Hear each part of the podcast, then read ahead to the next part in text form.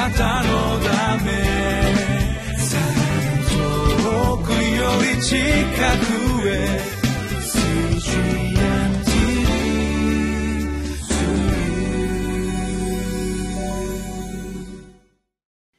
皆さんこんにちは。9月22日土曜日リビングライフの時間です。私は日本キリスト教団深沢教会牧師の斉藤敦と申します。本日も御言葉の恵みを共に味わってまいりましょう。本日私たちに与えられました御言葉は旧約聖書歴代史第一26章1節から19節の御言葉です。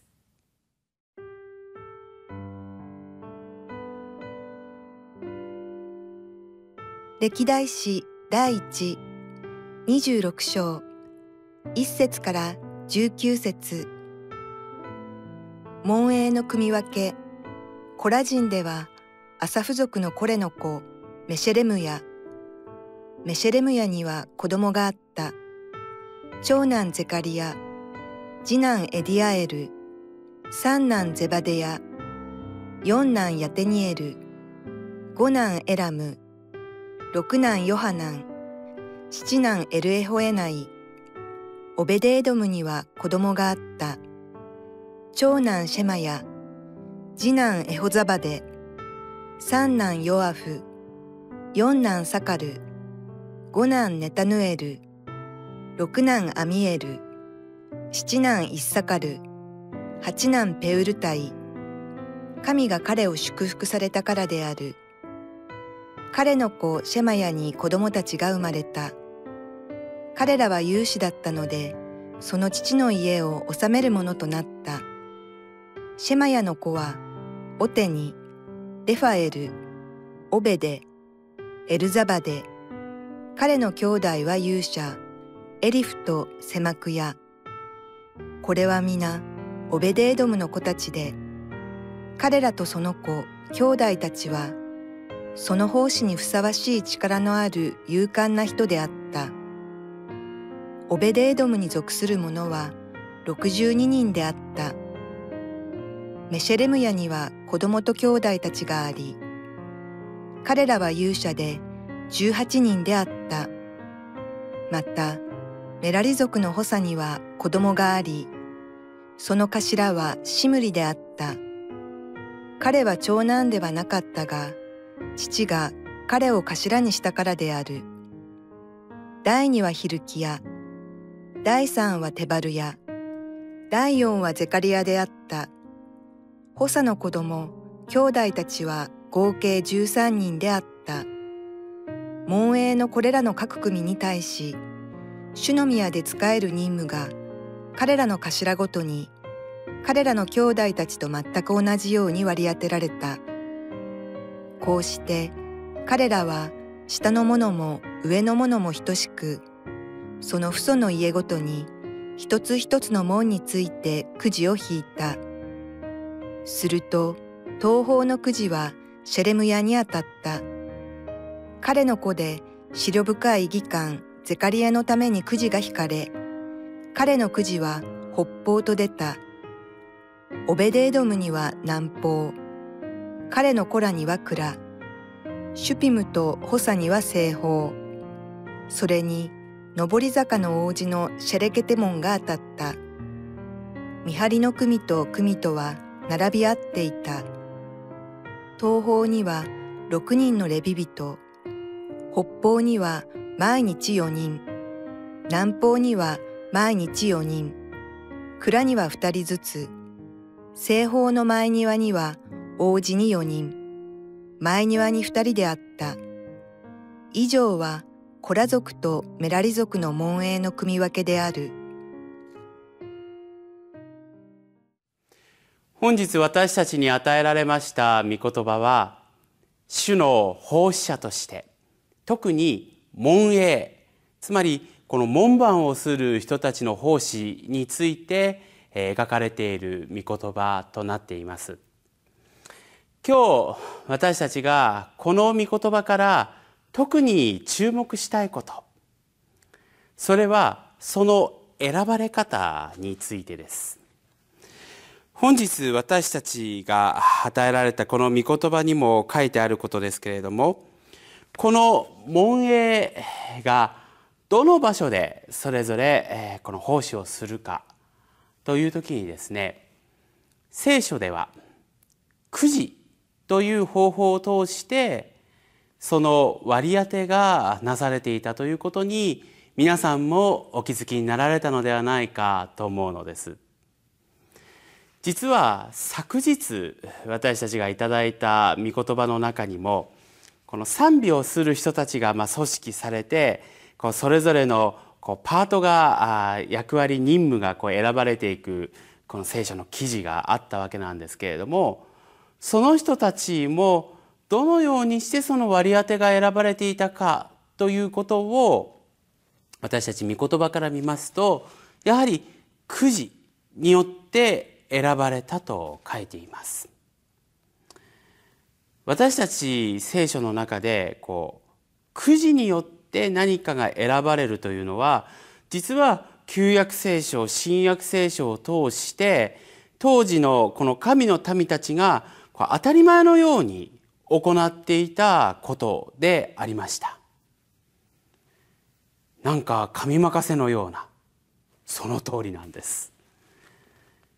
くじというものには私たち人間の意志によらず私たち人間がこの意図的に何かを決めるということではなくて特に私たちが決断にこう悩む時に神様の御心を知るために祈ってくじを引くということはまさにその神様に物事を尋ね神様の主導のもとに全てが決められていくために大切なものであったということなのです。まあ、今私たちの教会でもこの聖書の言葉に基づいて大切なことを決めるときにくじ引きによってそれを決める。ということを行っている教会は決して少なくないのではないかと思うのです。まあ、私も牧師として何か大切なことを決めるときそこでは神様の御心を尋ねてくじを引くということを行います。ただくじを引くだけではありません。ちゃんと祈ります。祈って神様がこのくじを通して御心を明らかにしてくださいますようにというこの祈りに基づいて決められるのです。まあ、昨日の御言葉もそうですし今日実際に門営のその場所を割り当てることを決めるそのについてもそうなのですけれども私たちはその与えられた役割というものに対してこのどのような思いを抱くかということと神様がくじを通して私たちに割り当ててくださるというのはやはりとても大切なものであると言えるのです。昔例えばですね学校とかでこう劇を行う、まあ、教会でもこう生誕劇というのを行うそれでこう子どもたちなんかはですねこう自分はこういう役に当たりたい、まあ、女の子だったら例えば、えー、マリアの役をやりたいとか、えー、男の子だったらなんか天使の役をやりたいとか、まあ、そういうのあるかもしれません。で、まあ、そういう時ですね、まあ、大体こう割り当てられるわけですよね。で割り当てられる時こう自分がやりたかった役がこうできないなんか別な役割が与えられたという時にあのがっかりする時ってあるかもしれませんね。その逆にこう思ってもいなかったような役に当てられてとても嬉しいという経験もすると思うのですけれども、まあ、私たちがそういうこう何か割り当てられる時ということに出会った時にですねやはりこう自分の気持ちというものと照らし合わせて喜んでみたり悲しんでみたりするっていうのはどうしても私たちの生活の中でやっぱり避けられない部分があるんだと思うんです。だからこそ私たちは特にこの教会の中でですね何か選ばれるという時にやっぱりそれは神様が選んでくださったという視点を持つというのはとっても大事なことですそしてそれがこうくじというもう全く客観的な方法を持って選ばれるとするならばやはり私たち一人一人はこのくじというものにこの人間の思いとかですねそういうものではなくてただ神様の御心が働いたんだというこの事実にこう従順になれるこの従順になれるという思いを私たちはあのやっぱり育まれていく必要があるんだと思います。神様は私たちに対してそれぞれの役割を与えてくださるというのはその役割に見合った私たちの姿があるからなんです。ですからこう私たちはどうしても外目から見てですね目立ってしまうのとこう目立たないというものに何かこう差をつけてしまうということがもしかしたらあるかもしれない。でも神様の視点は違うんです。その人にとって一番ふさわしく大切なものを役割として与えてくださる。だから私たちはそれをくじを通して与えられた時にああ神様は私たち一人一人の本当に思いであるとかそういうものを全てご存知な上で私の今ある状況に見合ったその役割を与えてくださるんだなということを私たちは気づくことができるんです。まあ、実際割り当てを与えられた時にですねその与えられたことにやはり違和感を感じることがあるかもしれません。いや主が選んだと言っても私はどうもこの役割が与えられたことにこう馴染まない私実はその分野においては全然何もできないそう思ったことないでしょうかで実はそう思うことが多いかもしれません。神様本当に私のこと分かってるんだろうか。でも神様は全てご存知です。私たちの中に多少の疑いがあってもそれを主の御心だと思ってやってみましょう。やってみたらですね案外ハマったかもしれません。あ自分にはこういう役割が与えられて本当にそのことに喜べる自分自身があるんだなということに私たち発見できるかもしれないんです。そしたらその喜びは倍増します。でその喜びは私の喜びでもあるけど実は天の上において神様が私たちの喜ぶ姿を見て本当に私たちを喜びとしてくださるというこの紛れもない事実があることを私たちこの自分に割り当てられた奉仕役割というものを通してぜひ「アーメン」と受け取るものでありたいと思います。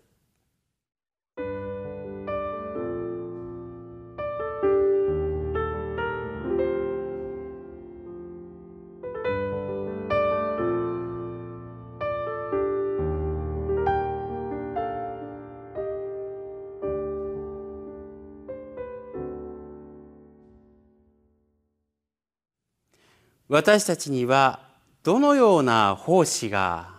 与えられているでしょうか？でもその前に私たちは一つの事実を確認しましょう。その奉仕は私たちの好き嫌いにかかわらず得意不得意にかかわらず神様が私たちのすべてをご存知な上で与えてくださった奉仕であるということです。神様が私たちにプレゼントとして与えてくださっているんです。この事実を前に私たちはそのような神様の思いにどのように応えることができるだろうかというここが大切になってきます。神様は私たちに何か意地悪をするとかですねなんか私たちを苦しめるためにその奉仕を与えているのではありません。私たちを祝福するために奉仕を与えてくださっています。役割を与えてくださっています。私たちはたとえ自分がその奉仕に見合わないまた違和感を感じるということがあったとしてもその裏には大きな主の祝福が隠されているということをぜひ受け止めてまいりましょう。そしてたとえそれになじまなくてもそれが主の与えてくださる大きな意味があるんだということ。私たち一人一人ぜひ信じて与えられた奉仕を喜んで行ってまいりましょう。それではお祈りいたします。私たちをすべてご存知である主なる神様。私たち一人一人をその場に見合ったふさわしい奉仕を与えてくださるこの恵みを感謝いたします。どうぞ主よ私たち一人一人を守り導き私たちの足りないところを気づかせ新たな発見をさせ大いなる祝福を私たちが喜びのうちに気づくことができるよう聖霊様をもって私たちを支え導いてくださいますようにお願いいたします。すべてを感謝しこの祈りを私たちの救い主イエス・キリストの皆によってあなたの見舞いにお捧げいたします。アーメン。なたのため。遠くより近く。